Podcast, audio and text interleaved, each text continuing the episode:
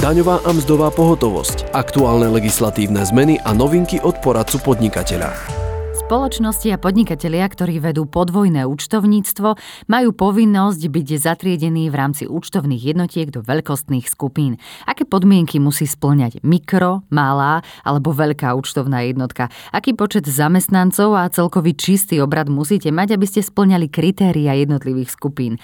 Prečo je dôležité správne začlenenie účtovných jednotiek?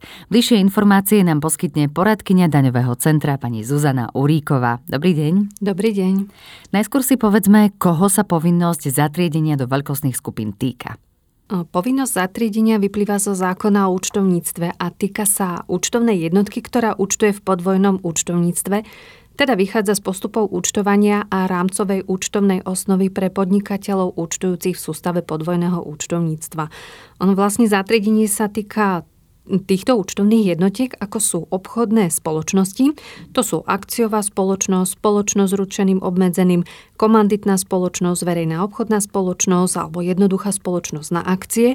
Potom sú to družstva, fyzické osoby, podnikatelia, ktorí účtujú v podvojnom účtovníctve a tiež pozemkové spoločenstva. Koho sa toto zatriedenie naopak netýka? Triedenie sa napríklad nevzťahuje na účtovné jednotky, ktoré vedú účtovníctvo a zostavujú účtovnú závierku podľa medzinárodných účtovných štandardov. To sú IFRS, lomené EU.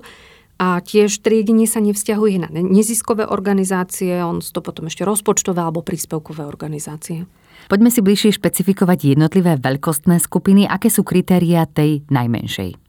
Do veľkostnej skupiny mikroúčtovná jednotka sa zatriedi účtovná jednotka, ktorá splňa aspoň dve z týchto podmienok a to celková suma majetku nepresiahla 350 tisíc eur, čistý obrad nepresiahol 700 tisíc eur a priemerný prepočítaný počet zamestnancov počas účtovného obdobia nepresiahol 10.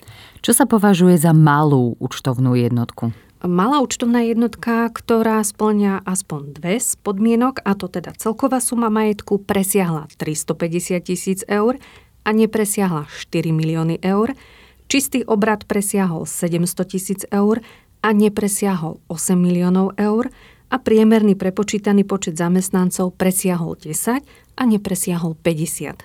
Aké parametre musí splňať veľká účtovná jednotka? Veľká účtovná jednotka, ktorá splňa aspoň dve z podmienok, a to teda celková suma majetku presiahla 4 milióny eur, čistý obrad presiahol 8 miliónov eur a priemerný prepočítaný počet zamestnancov presiahol 50. V jednotlivých kategóriách ste spomínali celkovú sumu majetku. Ako ju správne vypočítať? Z akých údajov treba vychádzať pri posúdení sumy majetku? Celkovou sumou majetku e, sa rozumejú celé aktíva súvahy teda dlhodobý hmotný alebo dlhodobý nehmotný majetok, peňažné prostriedky, zásoby, pohľadávky alebo ostatné položky majetku. Je to vlastne hodnota majetku po odrátaní opravok a opravných položiek. Ide o údaj z riadku 1 súvahy za bežné obdobie a stĺpec neto. Napríklad mikroúčtovná jednotka to má v riadku 1, stĺpec neto 1, bežné účtovné obdobie a potom keď sa jedná o malú a veľkú účtovnú jednotku je to riadok 1, a stĺpec neto 2, bežné účtovné obdobie.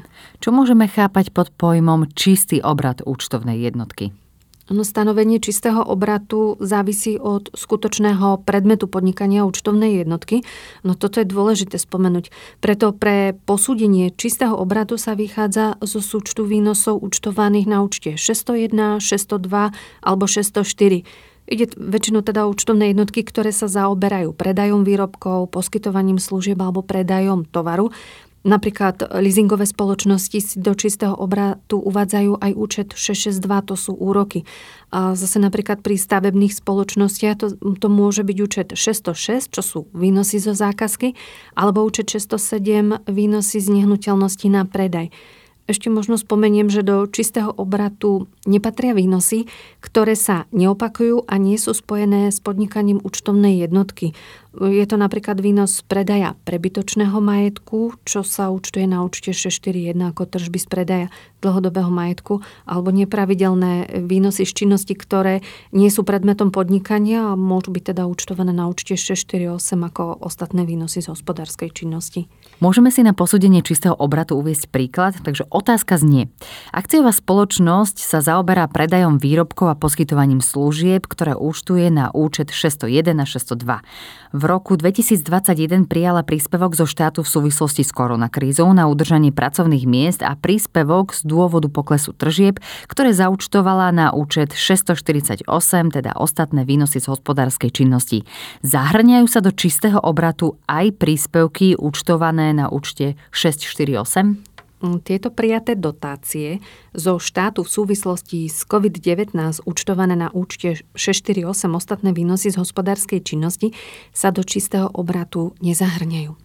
Sú špecifika pri zatriedení účtovných jednotiek, na ktoré by sme ešte mali upozorniť? Mm, áno, napríklad novovzniknutá účtovná jednotka sa zatriedi do veľkostnej skupiny mikro, malá alebo veľká účtovná jednotka na základe vlastného rozhodnutia a v tejto veľkostnej skupine zostáva aj v bezprostredne následujúcom účtovnom období. Teda účtovná jednotka musí byť v rovnakom zatriedení minimálne dve po sebe idúce účtovné obdobia. Napríklad, keď sa zatriedí e, pre rok 2022 ako malá účtovná jednotka, tak aj v roku 2023 bude ako malá účtovná jednotka. Teda dva roky bude v jednej veľkostnej skupine a ďalšie testovanie potom vykoná k 1.1.2024. Uviedli ste novovzniknutú účtovnú jednotku. Ako je to v prípade existujúcich účtovných jednotiek? Mm, možno by som ako pomôcku uviedla postup pri prehodnotení existujúceho zatriedenia sa do veľkostných skupín a to v následovných krokoch. E, poprvé, účtovné jednotky sa zatriedia do veľkostnej skupiny na základe splnenia stanovených podmienok k prvému dňu účtovného obdobia, pričom sa posudzuje splnenie podmienok za dve po sebe bezprostredne predchádzajúce účtovné obdobia. Po druhé, účtovná jednotka je povinná zmeniť zatriedenie do inej veľkostnej skupiny od následujúceho účtovného obdobia po tých dvoch bezprostredne po sebe idúcich účtovných obdobiach, ktorých presiahne alebo prestane splňať podmienky. A po tretie, účtovná jednotka, ktorá nesplňa podmienky zatriedenia do veľkostných skupín, napríklad nevie sa zatriediť, tak sa zatriedi ako malá účtovná jednotka. Poďme si aj na toto uviesť e, príklad. Takže otázka znie. Účtovná jednotka bola v roku 2020 a 2021 zatriedená ako malá účtovná jednotka. Musí vykonať kontrolu zatriedenia k 1. k 1. 2022. Môže sa v roku 2022 zatriediť ako mikro účtovná jednotka? Dva roky bola účtovná jednotka zatriedená v rovnakej veľkostnej skupine ako malá účtovná jednotka. K 1.1.2022 si musí otestovať splnenie podmienok pre prípadnú zmenu zatriedenia sa do inej veľkostnej skupiny. Ono posudzovať bude veľkostné kritéria za dve po sebe idúce predchádzajúce účtovné obdobia. To znamená, že osobitne rok 2020 a osobitne rok 2021. Ak splní za tieto dva roky podmienky pre mikroúčtovnú jednotku, potom sa od 1.1.2022 zatriedí ako mikroúčtovná jednotka. A potom ako mikroúčtovná jednotka by zostala zatriedená aj v roku 2023 a ďalšie testovanie by sa vykonalo k 1.1.2024. A ešte možno pre informáciu, zákon o účtovníctve umožňuje účtovnej jednotke, ktorá splňa podmienky pre mikroúčtovnú jednotku, postupovať ako malá účtovná jednotka. Mhm. Sú aj účtovné jednotky, ktoré nemusia testovať splnenie podmienok pre zatriedenie do veľkostnej skupiny, teda nemajú možnosť výberu a ani testovania? Áno, týka sa to napríklad organizačnej zložky zahraničnej osoby alebo štátny podnik alebo subjekt verejného záujmu, kedy organizačná zložka zahraničnej osoby je vždy malá účtovná jednotka, štátny podnik je zase vždy veľká účtovná jednotka a subjekt verejného záujmu, účtovná jednotka, ktorá emitovala cenné papiere alebo tie boli prijaté na obchodovanie na regulovanom trhu, potom banka alebo pobočka zahraničnej banky a podobne, tie sú ako veľké účtovné jednotky.